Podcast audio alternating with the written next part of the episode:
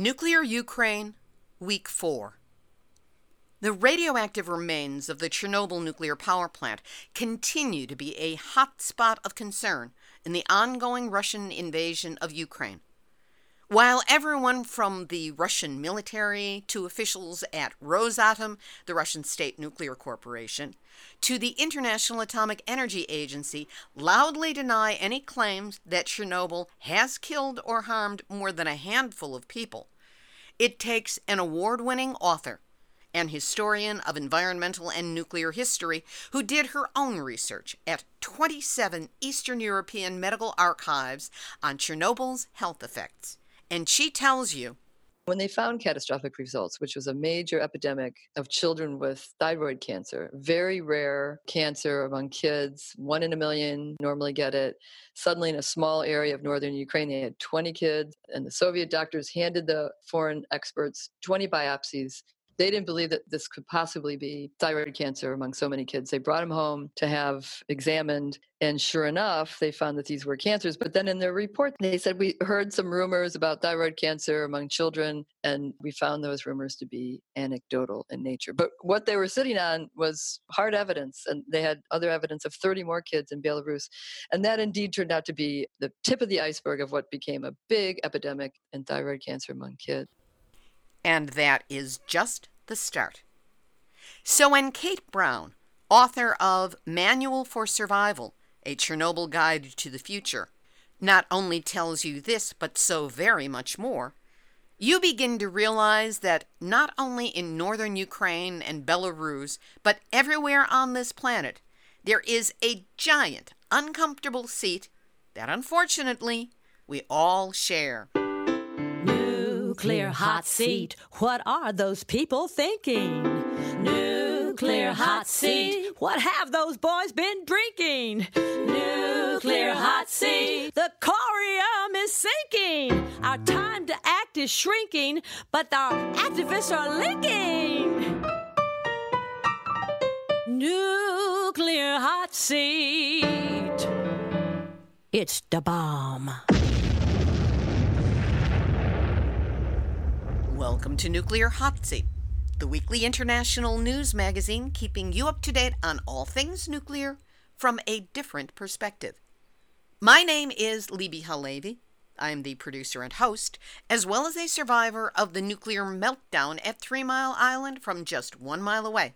So I know what can happen when those nuclear so called experts get it wrong. This week, we continue coverage of the nuclear aspects of Russia's invasion of Ukraine, taking an historic look at Chernobyl, how bad it was before this war began, and what its health impacts have already been, to give us a sense of how much worse it still could be under current circumstances. We revisit an interview with Kate Brown, author of the best selling Manual for Survival A Chernobyl Guide to the Future, to gain her insights into the ongoing aftermath of that deadly nuclear disaster. We'll also hear from author activist Harvey Wasserman on how activists across different platforms can assist each other in getting our talking points out to the public, as well as an upcoming event where we learn to do just that. We will also have nuclear news from around the world, numbnuts of the week for outstanding nuclear boneheadedness, and more honest nuclear information than we will ever get out of a Russian oligarch. All of it coming up in just a few moments. Today is Tuesday, March 22nd, 2022, and here is this week's nuclear news from a different perspective. Starting with this late breaking story out of Ukraine. Russian military forces have destroyed a new laboratory at the Chernobyl nuclear power plant that, among other things, works to improve management of radioactive waste. This, according to the Ukrainian state agency responsible for the Chernobyl exclusion zone. The laboratory contained, quote, highly active samples of radionuclides that are now in the hands of the enemy, which we hope will harm itself and not the civilized world, the agency said. In another worrying development, Ukraine's nuclear regulatory agency said on Monday that radiation monitors around the plant had stopped working. There is additional concern because forest fires broke out around the Chernobyl nuclear site on Monday, March 21st, raising fears raising fears of radiation contamination and spread in the smoke from the burning of contaminated plants. At least seven fires within the plant's exclusion zone were observed on satellite imagery from the European Space Agency. Lawmakers blamed the blazes on Russian forces that captured the site in February. Ukrainian officials and firefighters could not carry out their usual functions in the area to extinguish the fires because of Russian control of the plant. It warned that fires within a 10 kilometer or 6.2 radius of significant radioactive waste and contamination could pose, quote, particular damage. Nuclear experts said the fires could also threaten critical electricity transmission lines, which were recently repaired. According to Edwin Lyman, director of nuclear power safety at the Union of Concerned Scientists, the facilities themselves' greatest vulnerability is a loss of power. Energoatom, Ukraine's state run nuclear company, said that Russia's seizure of the area meant crews were no longer able to monitor radiation levels there. According to Reuters, Energoatom also stated Radiation levels in the exclusion zone and beyond, including not only Ukraine but also other countries, could significantly worsen. If there is any good news out of Chernobyl, it's the fact that on Sunday, March 20th, after about 600 hours inside in a hostage situation, 64 people were allowed to leave the Chernobyl nuclear power plant after more than three weeks without a break. 50 shift workers were among those allowed to go, and they were replaced by 46 employee volunteers from Ukraine. This amounts to about half the staff at the site that actually runs the safety systems at the facility. As yet, it is unclear when or whether the remaining workers will be able to rotate out. The State Nuclear Regulatory Inspectorate of Ukraine has said that some maintenance and repairs at Chernobyl could not be carried out because of, quote, the psychological, moral, and physical fatigue of the personnel. Anonymous, the online hacktivist group, has hacked into the website of Rosatom, defacing the website, but also putting out the assurance that I have not put the operation of any nuclear reactor at risk. We'll have links up to several articles on Ukraine, including What Comes After Russia's Attack on a Ukrainian Nuclear Power Station by Carnegie Senior Fellow Mark Hibbs, Nuclear Information Service joining Ukrainian calls for sanctions on Russian nuclear industry. Russia's energy clout doesn't just come from oil and gas, it's also a key nuclear supplier. And a key article from the New York Times as Russia digs in what's the risk of nuclear war? Quote, it's not zero. And in Japan, on March 16, a pair of earthquakes hit the Fukushima region, a magnitude 7.3, followed by a slightly weaker quake. It hit offshore in the same area as the 2011 earthquake and tsunami. The tsunami alarms did go off, but the two that hit were both under one meter in height and did no further damage. Current reports from the quake are one death, 88 injured, and 2 million homes that lost power. A series of radioactive waste containers stored outdoors at TEPCO's Fukushima site were toppled and tilted by the earthquake. Eight one meter square containers toppled over, four of them were damaged, and the contents exposed as low dose used protective clothing. The coolant pumps for spent fuel pools were shut down at the number one and number three reactors with pump operations recovered after two hours. Warping of a panel opening in a door at the number one reactor building that releases pressure in emergencies to prevent hydrogen explosions. And what has been described as a fist sized space in that panel opening, but, quote, no radioactive substances were confirmed to have leaked, according to TEPCO. I just question their use of the term not confirmed there. We'll have this week's featured interview in just a moment, but first, the baby has arrived. Nuclear Hot Seat's new website is up and running, and I think it's terrific. Faster, way more searchable, and now with transcripts. There's a more robust and flexible player for each episode, a media section, even a humor page. This revamp has required close to a year of planning and more than six months of work because you can't use a cut and paste template for a website with 560 recordings and counting. More importantly, we've installed state of the art behind the scenes functionality to help the show, its topics, and interviews be found on Google's first page. Search engine optimization on steroids. Now, it's still a work in progress. So far, we've loaded episodes back to January of 2021, along with transcripts, and there are some of our classic cornerstone shows up as well. The rest will be rolled out over the coming weeks. And yes, we will be proofreading too, especially the transcripts needed. But the site will function as an oral archive of our history, told in weekly updates over the past 11 years, and become a roadmap to find the people issues, and actions that make up the community of those who think nuclear is not exactly a good idea. I don't think I need to tell you how important this is or how expensive it's been. Not only design and implementation, but the monthly charges we now need to maintain the site, which have at least doubled. So if you've ever thought about donating to Nuclear Hot Seat, do it now. NuclearHotSeat.com and click on the smaller but still red donate button. Any amount can help, and you can set up a sustaining donation for as little as $5 a month. Help us so we can help you to understand nuclear issues on a weekly basis. And know that whatever you do to help, I am deeply grateful that you're listening and that you care. Now, here's this week's featured interview. In looking at the future, we must understand the past. And there is no more important place to do that right now than in Ukraine and specifically at Chernobyl.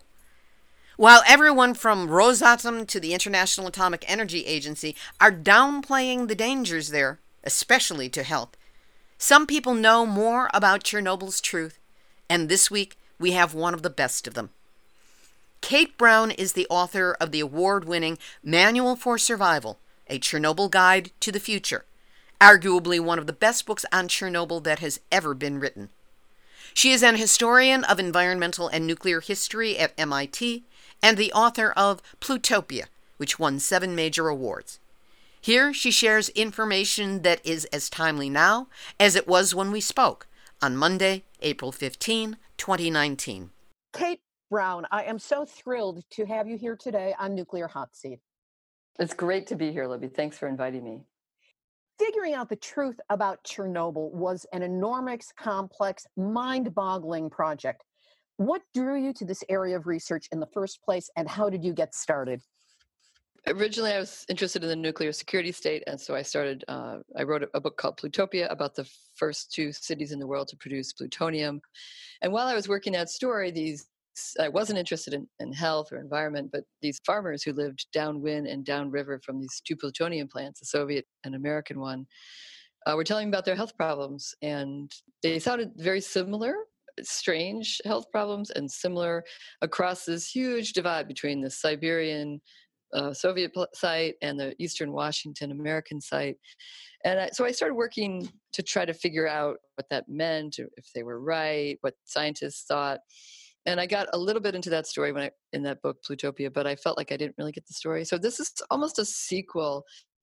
Uh, and I thought, well, Chernobyl was a civilian site. It wasn't a military site, so it was more, more open. It, it exposed far more people, and it was later. It was in the 1980s rather than the you know the 40s and 50s and 60s.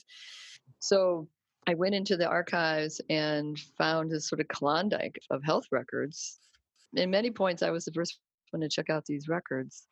It was pretty amazing. They went, you know, right after the accident, they went in and they and they took measurements. They measured air and water and soils, but they also measured people's bodies and food and we don't really have many records like that, even though you know, in the 20th century history, we've had a lot of nuclear episodes and a lot of nuclear spills and intentional emissions, but we haven't had too many people curious about what happens next when all this radioactivity goes into the environment. So the Soviets did that, and they kept pretty good records, you know, in the five years after the accident. Those records, you know, I, I'm arguing my book, Manual for Survival, are pretty unique. They are because it seems like that five year period of time is what gets ignored primarily. It happened after Hiroshima and Nagasaki. It took five years before that longevity study was put into place. And no attempt was made after Three Mile Island as well. And of course, there's been no real long term study after Fukushima, though that's just getting started. From your perspective, why was this data not used to put forth the truth about what was happening as a result of Chernobyl, meaning the health impact of the radiation on people? At first, it was a, a censored topic. So the Soviets, you know, set out these rules. They said, you know, we don't want anyone talking about levels of radioactivity, health problems. You know, they had a whole list of sort of no-go areas for Soviet employees and people in in hospitals and who were dealing with cleanup of the accident. And then that story broke into the press around 1989, 1990 and the leaders of Belarus and Ukraine, which had the most most impacted by the accident, came forward and said, you know, we can't handle this problem anymore. We need help. And they appealed to the UN for help internationally. And that got the leaders in Moscow really nervous. They had been saying all along, this isn't really a problem. The doses aren't that high. Everybody can just, you know, stay the course. And increasingly, I see in the in the classified records that the, the leaders, um, especially the people in, in, the public health field in Ukraine and Belarus, were getting increasingly nervous.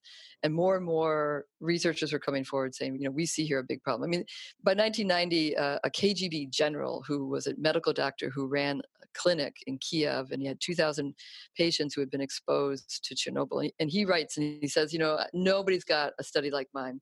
I have the best equipped hospital. I have doctors who can actually know how much exposure their patients got. And after our, you know, four years of study, we have found that perfectly healthy people, when exposed chronically to low doses of radiation, have a whole host of health problems. And he lists um, and he recommended this is a KGB general. He recommended that the zone of alienation, the, the, the, area that should be depopulated, be extended from 30 kilometers to 120, and that would have gone right up to the beautiful ancient city of Kiev where he lived. That's how alarmed he was. Hmm. So why didn't this story come into the public? The Soviet Union fell apart. It was starting to fall apart in 90. It collapsed completely in 1991. And the Soviet leaders, to try to stave off this problem, asked first the World Health Organization to come in and do an independent assessment with foreign experts. World Health sent in three guys. They traveled around for about 10 days. They came out and they said, you know, we don't see any problems. We think you could double or triple the permissible dose and everybody would be fine no one believed that study. You know, what can three guys do in, in 10 days? So then the Soviet leaders asked the International Atomic Energy Agency to come in, and they brought in more scientists, between 100 and 200 scientists. They worked for about 18 months. They looked at levels of radioactivity. They had a medical section that looked at about 1,200 people, very small study when you consider that 4.5 million were exposed. And they came away and said, you know, we did this study. We see a lot of illness in this area, but nothing from exposure to Chernobyl contaminants, uh, and we don't expect to see any detectable health problems in the future other than a few cases of childhood thyroid cancer. What they weren't saying is that they designed a study for the study to find only catastrophic results. And when they found catastrophic results, which was a major epidemic of children with thyroid cancer, very rare cancer among kids, one in a million uh, normally get it. Suddenly, in a small area of northern Ukraine, they had 20 kids, and the Soviet doctors handed the foreign experts 20 biopsies. They didn't believe that, that they, this could possibly be thyroid cancer among so many kids. They brought them home to have examined. And sure enough, they found that these were cancers. But then in their report, they said, We heard some rumors about thyroid cancer among children and we found those rumors to be anecdotal in nature but what they were sitting on was you know hard evidence and they had other evidence of 30 more kids in belarus and that indeed turned out to be the tip of the iceberg of what became a big epidemic in thyroid cancer among kids. Now, what that report did, that report that said no effects, we don't expect to find any effects in the future, right at that time, the UN was trying to raise a billion dollars in today's fund to do two things carry out a long term medical study akin to the study of Japanese bomb survivors, but of Chernobyl survivors. And, and this is a very different kind of nuclear event. These are Hiroshima was counted as one big x ray that lasted less than a second. Chernobyl exposures were long term chronic exposures of low doses. And those exposures are, are actually far more common. And in, going forward in the future, humans are, are far more likely to have a Chernobyl set of exposures and a Hiroshima bomb set of exposures. So all kinds of scientists said we need to do a long term study. And then the second thing this money was going to be for was to move 200,000 people who were sitting in highly contaminated land. But after that UN report came out that said we don't see any Chernobyl health effects and we don't expect to in the future, that pledge drive went nowhere. They raised, you know, less than 6 million dollars. Why do you think the IAEA and before that the scientists who came in were all minimizing the impact of Chernobyl? Well, all I could think of is that at the same time in the 1990s, the big nuclear powers, US, UK, France, and Russia, were facing lawsuits from their own exposure, their own testing and production of nuclear weapons during the Cold War. Uh, you know, the French had blown up nuclear weapons in Algeria and in the South Pacific. The British had blown up weapons in the South Pacific and in Australia, the Americans in the Marshall Islands and in, in the American heartland in Nevada, and the Soviets in Kazakhstan and in the Arctic. And so, all kinds of people who had, whether they're atomic veterans of in battlefield conditions, or whether they were people who had been injected with radioactive isotopes for you know experiments, or people who had lived downwind of or downriver of nuclear production facilities, or if they lived anywhere where the fallout landed, were starting to sue their governments about their exposures and what they felt were the resulting health problems. So, if you could say Chernobyl was the worst nuclear disaster in human history and only 33 to 54 people died, then you could make these lawsuits go away. And that's indeed what happened in the course of the 1990s and the early 2000s as these lawsuits got no traction in, in part because of this Chernobyl narrative. Do you think it was a conscious decision on the part of the World Health Organization, the IAEA, UNSCEAR, and the various governments involved to minimize this for that reason, or was it a consequence of them going on another train of thought? You know, like a, a lot of people are, are, reporting that my book talks about a big conspiracy theory, and I don't use that word, and I, I don't think that's what was happening. I think that these scientists who had been working kind of in a bubble for a long time with the Hiroshima data. Felt that they knew exactly, you know, what they call the Hiroshima studies the gold standard. They felt like they had a real handle on what radiation medicine was and that what the thresholds were for exposure. And when the Chernobyl, when people started talking about this public health epidemic in the Chernobyl territories, and, and we're not just talking about cancers what the records show is that people started to feel pretty unwell almost right after the accident. The official tally is at 300, mostly firemen and nuclear plant operators were hospitalized.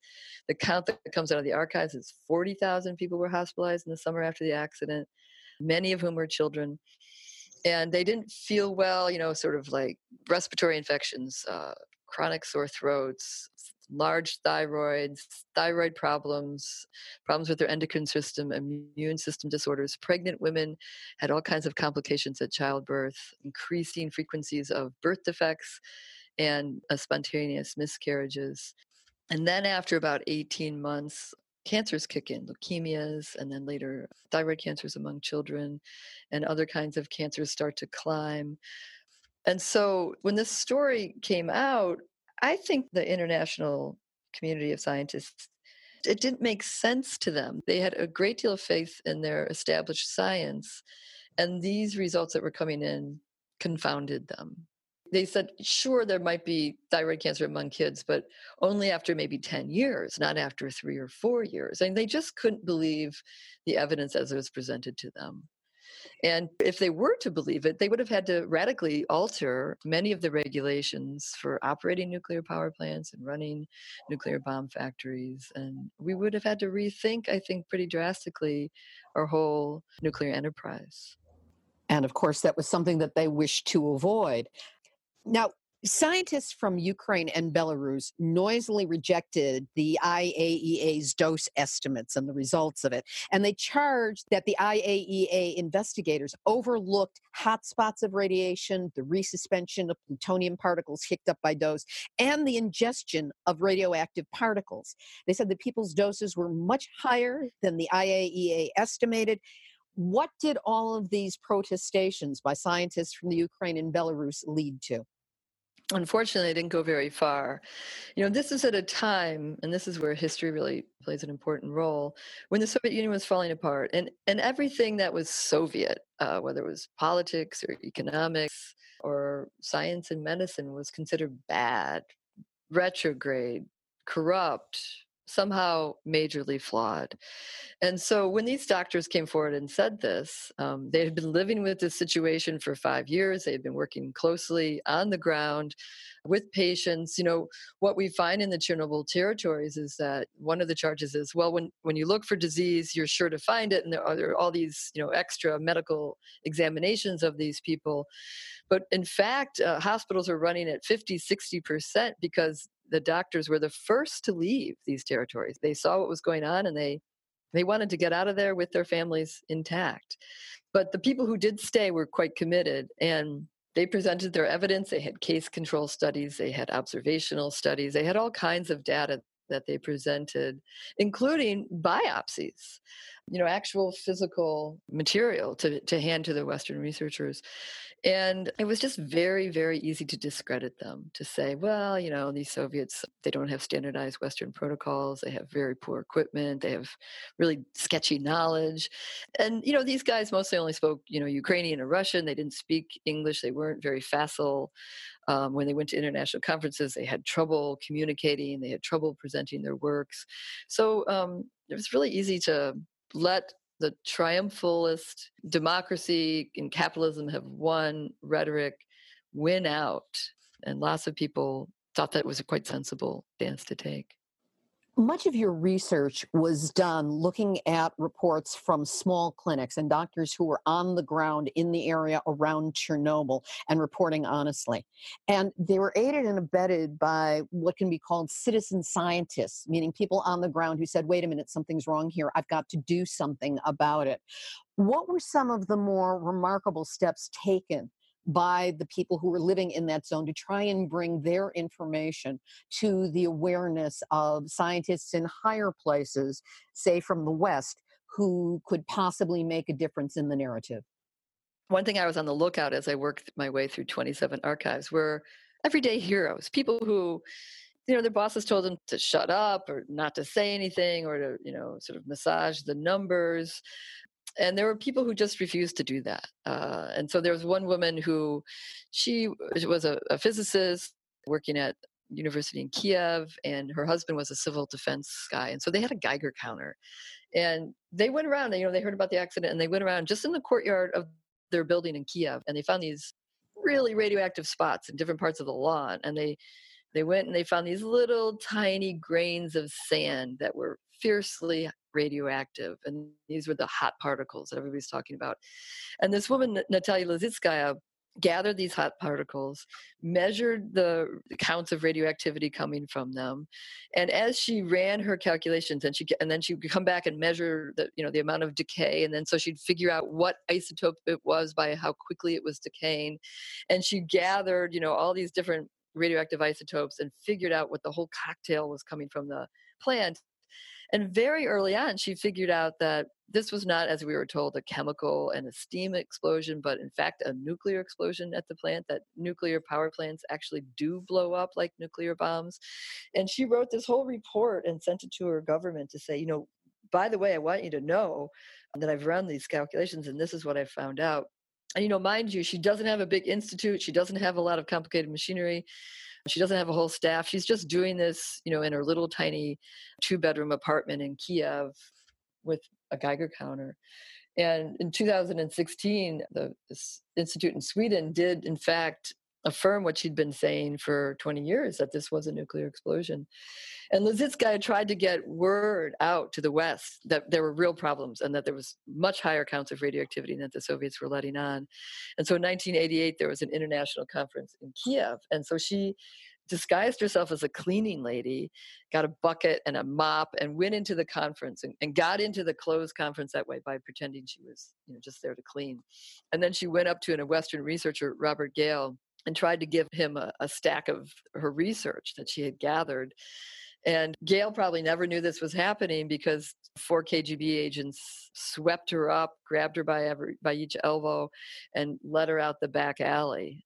But there are all kinds of people like that. Another guy, he could not get his leaders in Kiev to understand that even though his region had pretty low counts of radioactivity, the milk was off the charts, over permissible levels. And three quarters of the milk was over permissible levels of radioactivity for the time. He went and he knocked on doors and he talked to people and he showed them all his records. He finally got 70 liters of milk and sent it to Kiev in a truck and said, You check this milk and tell me what you think. And then once he had done that, actually having the physical nutritious milk you know in front of them that was indeed above permissible levels of radioactivity they finally determined that this area should have special shipments of clean food. So there's people like that throughout the story. It's really pretty wonderful. It doesn't take many people to quietly resist or be committed to doing their job. That guy with the milk alexander komov uh, he just wrote me the other day. He says i'm no hero. I was just doing my job and I think those are wonderful stories, and, and these people should be recognized as heroes alongside the firemen and the miners and the nuclear plant operators that risked their lives to contain this accident. You mentioned Dr. Robert Gale, who was an American. What larger role did he play in the Chernobyl disaster and other nuclear disasters that followed? Well, he went there, you know, very altruistically to um, try to help out. And because he had connections with Armand Hammer, the Soviets were saying no, no, no to all the capitalist countries. But Armand Hammer was a very influential person. And he appealed directly to Gorbachev, and Gorbachev said, yes, Gale can come in. And Gale had a, a new sort of what he thought would help the firemen overcome radiation sickness and he wanted to try it out on them and so he brought that along and the soviets were both nervous about this new untested drug it had been tested on monkeys but not humans and also excited maybe it would work and so Gale and a soviet doctor vorobyov tried it on themselves first and then they tried it out on the firemen and unfortunately it did not help the firemen but then after that Gale took to the podium, and he was the first person speaking from within the Soviet Union about the medical disaster as he witnessed it. And he really became the sort of spokesman or the or the, the face of not just this nuclear disaster, Chernobyl disaster, but he went on to um, a year later in Brazil. There was a smaller nuclear accident in Goiânia, Brazil. He he showed up there. He started to testify for different lawsuits about nuclear power plants and things like that. So he became a real spokesman, having started out as a cancer doctor, somebody who specialized in leukemia. There's an enormous disparity in reports on the number of people who died as a result of the Chernobyl disaster. The what I call the unholy trio of the IAEA, the World Health Organization, and UNSCEAR have an echo chamber that repeats often that there are only, and the number varies depending on the source, but approximately 54 immediate deaths in the affected area and maybe between 4,000 and 6,000 cases, depending on the source, of thyroid cancers as a result. On the other hand, we have the book Chernobyl Consequences of the Catastrophe for People and the Environment by Yablokov, Nesterenko, and Nesterenko that concludes that as of 15 years ago, when it was published in 2004, there were just under a million premature deaths as a result of the radioactivity released. Why this disparity, and which, in your opinion, is closer to the truth? Well, the disparity is because you cannot see, taste, feel, or touch radioactivity unless you get a big dose, an acute dose, uh, the effects, the medical effects show up you know, much later, whether it's months or years or, or decades. So it's very difficult to pin radioactive contaminants to a particular illness, especially when the illness is more subtle and not acute. And, and most of radiation medicine is focused on acute effects that amount to cancer and death. So everybody wants a death count, and the uncertainties in the death count are huge. And the way they come to those numbers are through a series of estimations and extrapolations. So the first thing to be estimated is the dose. How much do we think people got? And they do that by reconstructing the jet streams, you know, the weather, how much rain came down, taking live measurements on the ground and then estimating you know what people were eating where they were standing how much time they spent outside. All of this is you know relatively you know there's a lot of uncertainty in these calculations. And then they extrapolate this is what the you know the UNSCEAR scientists would do is is extrapolate that dose against what the hiroshima survivors got. And with that you know extrapolation they'd say so therefore we expect to see 4,000 cancers in the future or something like that. The problem with extrapolating from Hiroshima is Hiroshima is a very different nuclear event. You know, Hiroshima, Nagasaki, two bombs went off. They count the the less than a second flash of radioactivity that came from the bombs dropping. They do not calculate in that equation of the Japanese bomb survivors the fallout from radioactivity. That was called at the time in the 40s residual radiation. The Americans, you know, with General Leslie Groves as the head of the Manhattan Project, he was really nervous that the Americans had spent millions of dollars building nuclear weapons and they were worried that they, nuclear weapons were going to go the way of chemical weapons that they're going to be determined to be an illegal form of warfare because it didn't just blow up you know and kill somebody right away but it continued to kill people later on and maim and harm people and that was considered you know just like chemical weapons unfair. So they emphasized you know these people died who, these people who died from the hiroshima and nagasaki bombs died from burns just regular thermal burns that anybody could die of in conventional warfare. And they tried to emphasize this as a you know this is like a conventional explosion. So they wanted to renounce that there were long standing, you know, that, that, there was residual radiation, that radioactivity remained in Hiroshima and Nagasaki. And the Japanese were reporting this strange atomic poison that kills people who were not there in those cities when the bomb went off but still came in later and got sick and some of them died. Like how did that happen? There must be something lingering. But none of that residual radiation or, or what we can now call fallout was considered in the dose. The other problem with the hiroshima uh, studies is that they began five years after the explosions. And so they asked people where were you standing? You know and 1945 when the bomb went off and people recalled to the best of their knowledge. And as we know from oral history that human memories are pretty dodgy especially in, in traumatic situations. So they did a dose reconstruction. The japanese scientists at the time actually took measurements. A historian susan lindee talks about this. They took their own measurements. They recorded pretty high levels of radioactivity. The americans when they came in and occupied Japan after the war, confiscated those records, and we don't know where they are to this day so the Hiroshima records are dose reconstructions. They're estimates, they're guesses about how much of a dose people got. And then the third problem with the Hiroshima studies, or the Japanese lifespan studies, as they're formally called, is that the Americans controlled these studies until the 1970s. And as I said, the Americans had a political interest in minimizing the impact of nuclear warfare, of atomic warfare. What influence, if any, did this uncertainty and the minimization of health impact information from Chernobyl, and also what you're saying about Hiroshima and Nagasaki, have on our understanding of the medical impact at Three Mile Island, which happened before Chernobyl, and Fukushima, which happened after Chernobyl? In both the Three Mile Island case and the Fukushima case, as with the Chernobyl cases, you know, because scientists working, you know, from the Japanese lifespan data are saying, you know, these doses are too low. We estimate there's going to be no problems.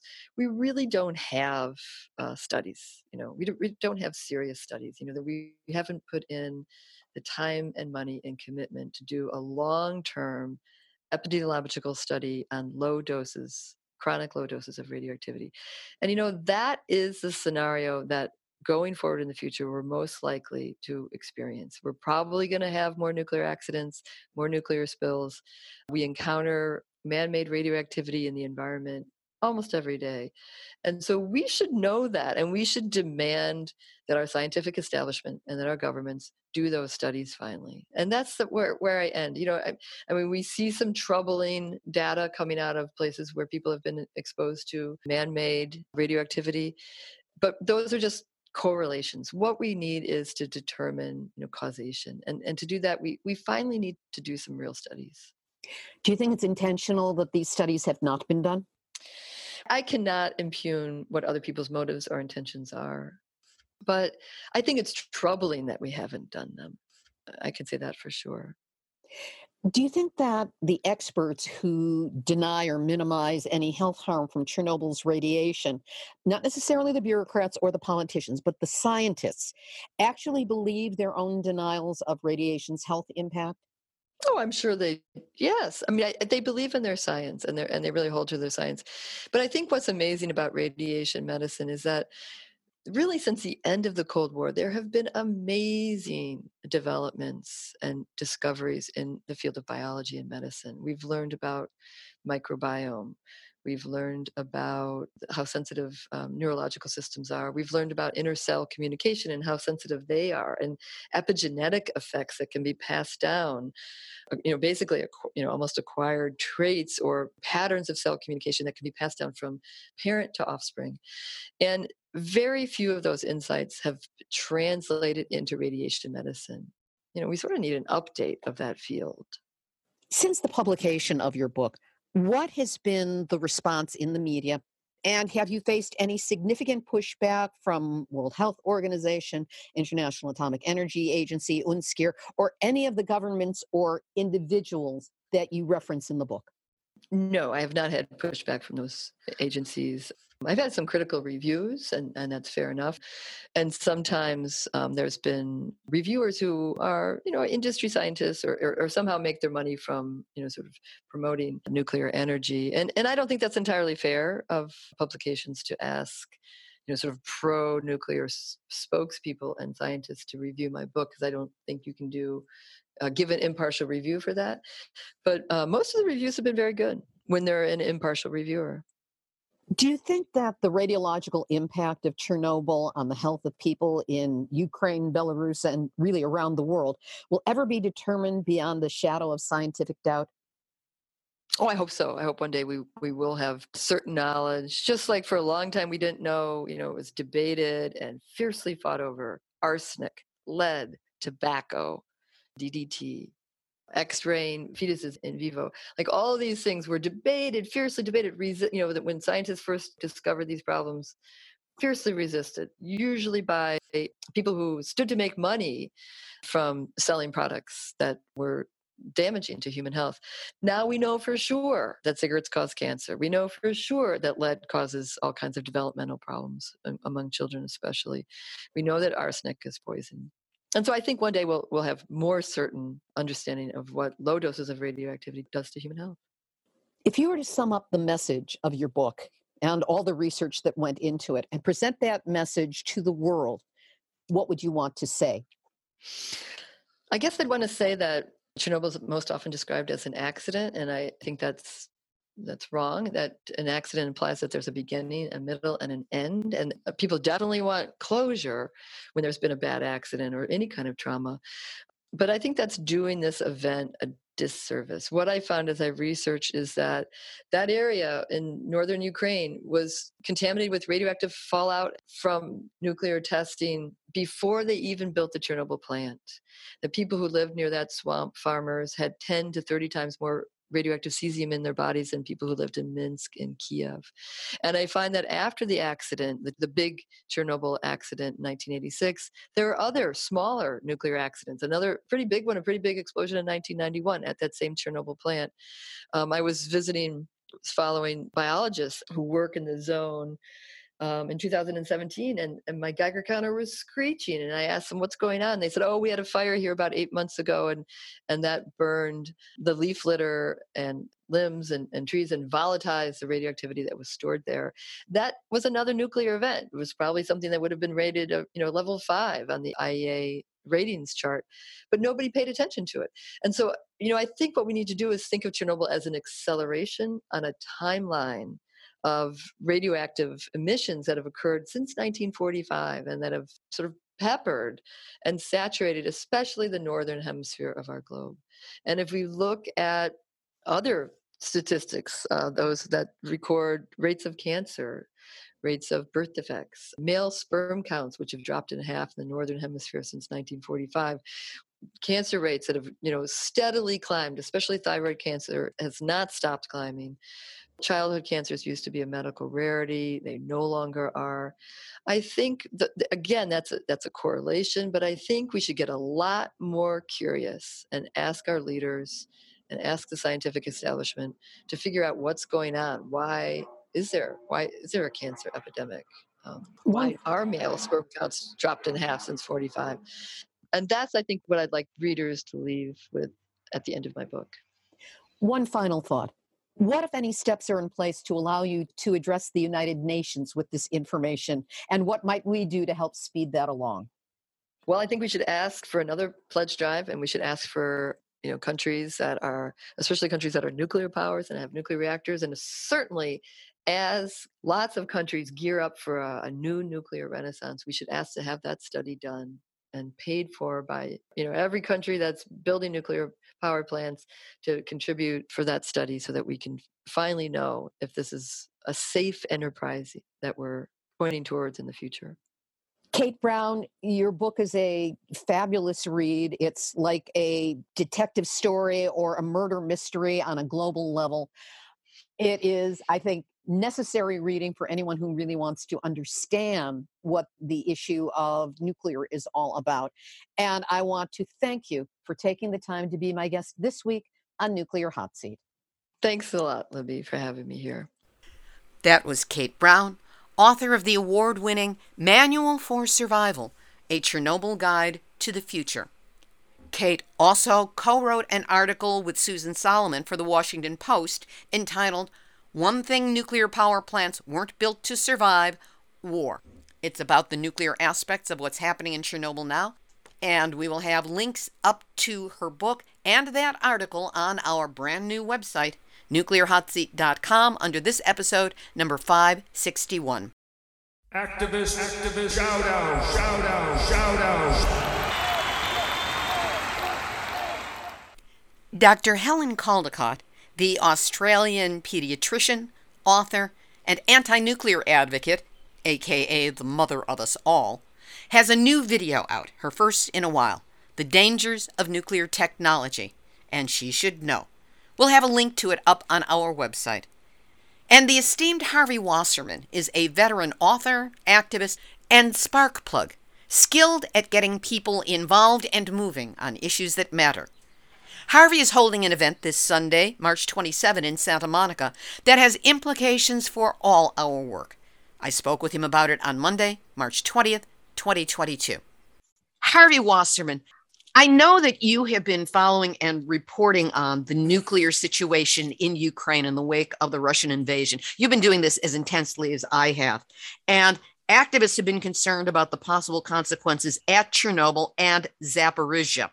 While there have been a certain number of op eds and articles that have come from people with our perspective in the news, there hasn't been what I would call a consolidated or an organized nuclear activist response, something that looks, sounds, and acts like an actual movement as opposed to separate people saying separate things at separate times.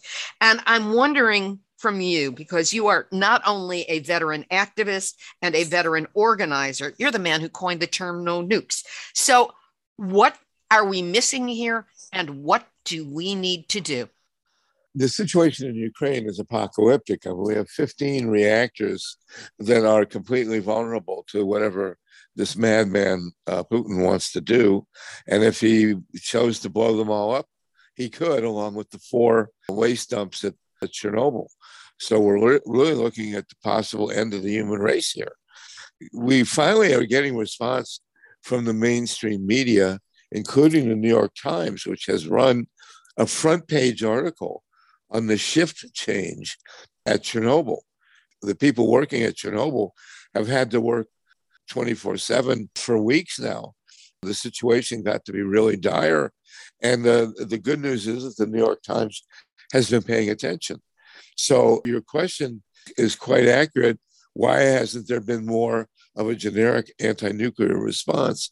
On the other hand, I believe that the, the message that this is the clearest uh, obvious example of why we can't have nuclear power has gotten around to a certain extent. The only good thing that's come of the invasion of uh, Ukraine, BB, is that very soon after it happened, Finland, which was in contract with Russia to build a new nuclear plant, canceled that project. So at least that's one good thing that's happened from the Ukraine situation.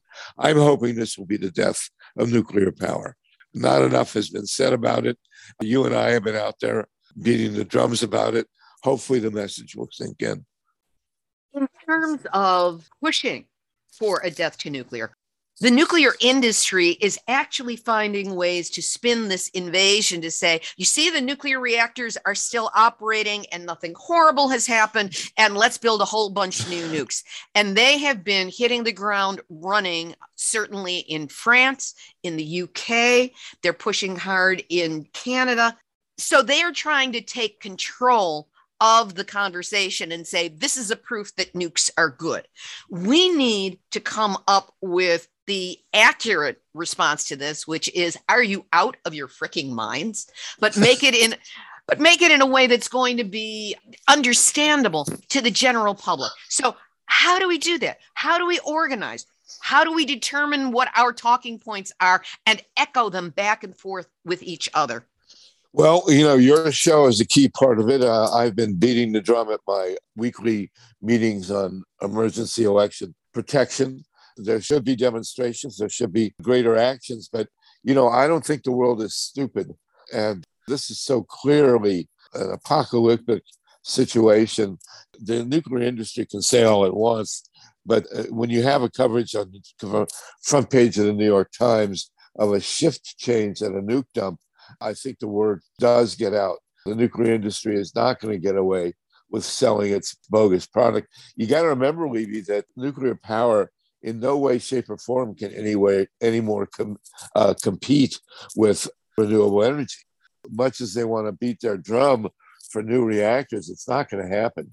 There's no more new big reactors going to be built in the United States the big threat is from these so-called small modular reactors being pushed by Bill Gates, and that's a long way from happening. I don't believe that we can't stop those. There's just nothing really to recommend them. They can't compete. They can't get built in time. And renewables are really undercutting the entire, not only nuclear industry, but fossil industry as well. Much as a failure of nuclear power has been, renewable energy has been an incredible success, both financially and in terms of the environment and in terms of job creation. So we have these to push. This is uh, the reality. You know, Vogtle, the last nuclear reactors under construction in the United States, still haven't come online. Years after they were supposed to, uh, they're over $30 billion now. The VC summer reactors were canceled after costing $10 billion and one of their executives is in prison. So we're not pushing as effectively or as strongly as we should. But on the other hand, the nuclear industry really is on the ropes. This is not going to help them in any way, shape, or form. And you and I and others like us really need to keep pushing the message that these reactors are way too dangerous. It also, you know, you don't cool the planet, you don't fight global warming with 440 radioactive fires burning at 570 degrees Fahrenheit. You know, that doesn't fly in the real world. So we just have to keep doing what we do, and hopefully the message will sink in.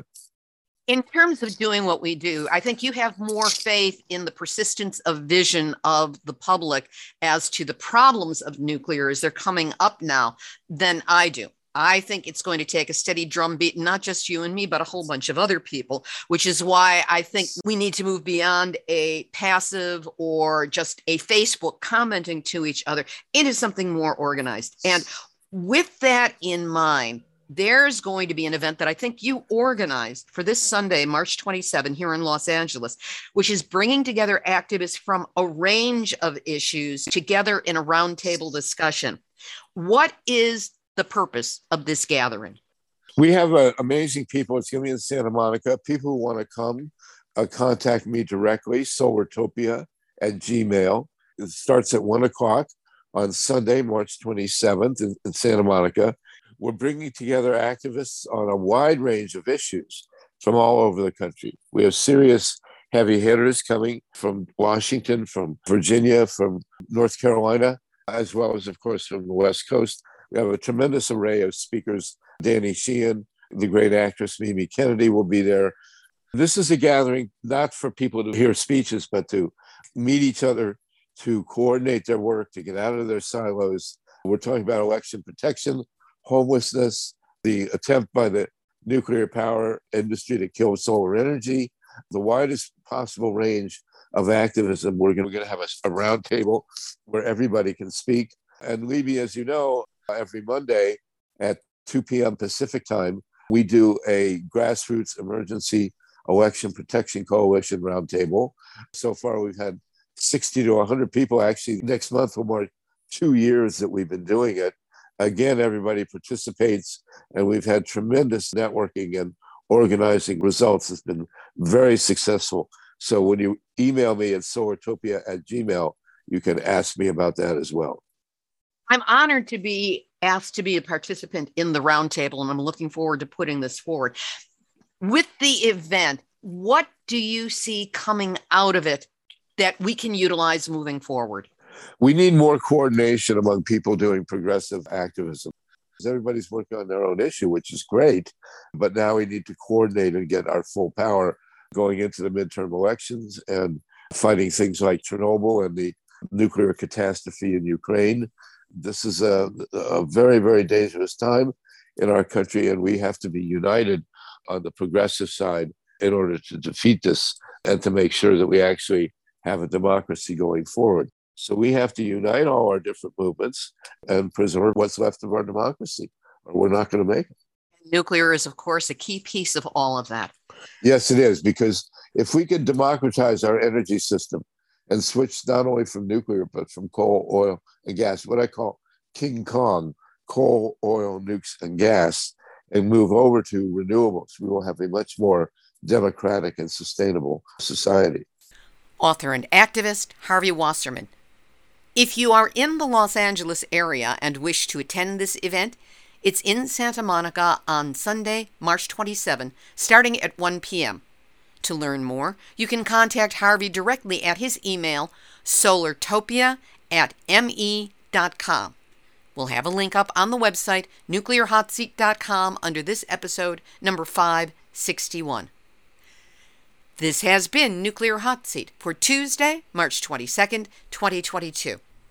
You can sign up to get Nuclear Hot Seat at all of your favorite podcast platforms, or you can go directly to the website and sign up so you get an email every week with the link and a brief description of some of the content. That's at the brand new nuclearhotseat.com website. And we're still using the same old yellow box. So look for that, put in your first name, your email address. We won't sell it, we won't share it. We just want you to get the information as soon as it posts. As always, if you have a story lead, a hot tip, or a suggestion of someone to interview, send an email to info at nuclearhotseat.com.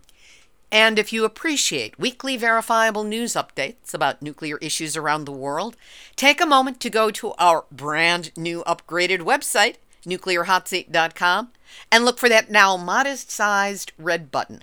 Anything you do to help will help, especially now, and we will really appreciate your support.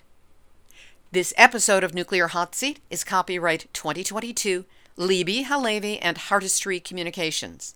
You are free to quote or cite me or my guests as long as you credit Nuclear Hot Seat and my guests' organizations.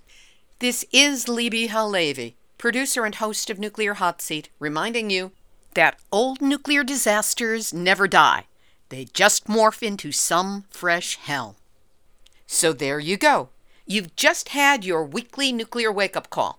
So don't go back to sleep, because we're all in the nuclear hot seat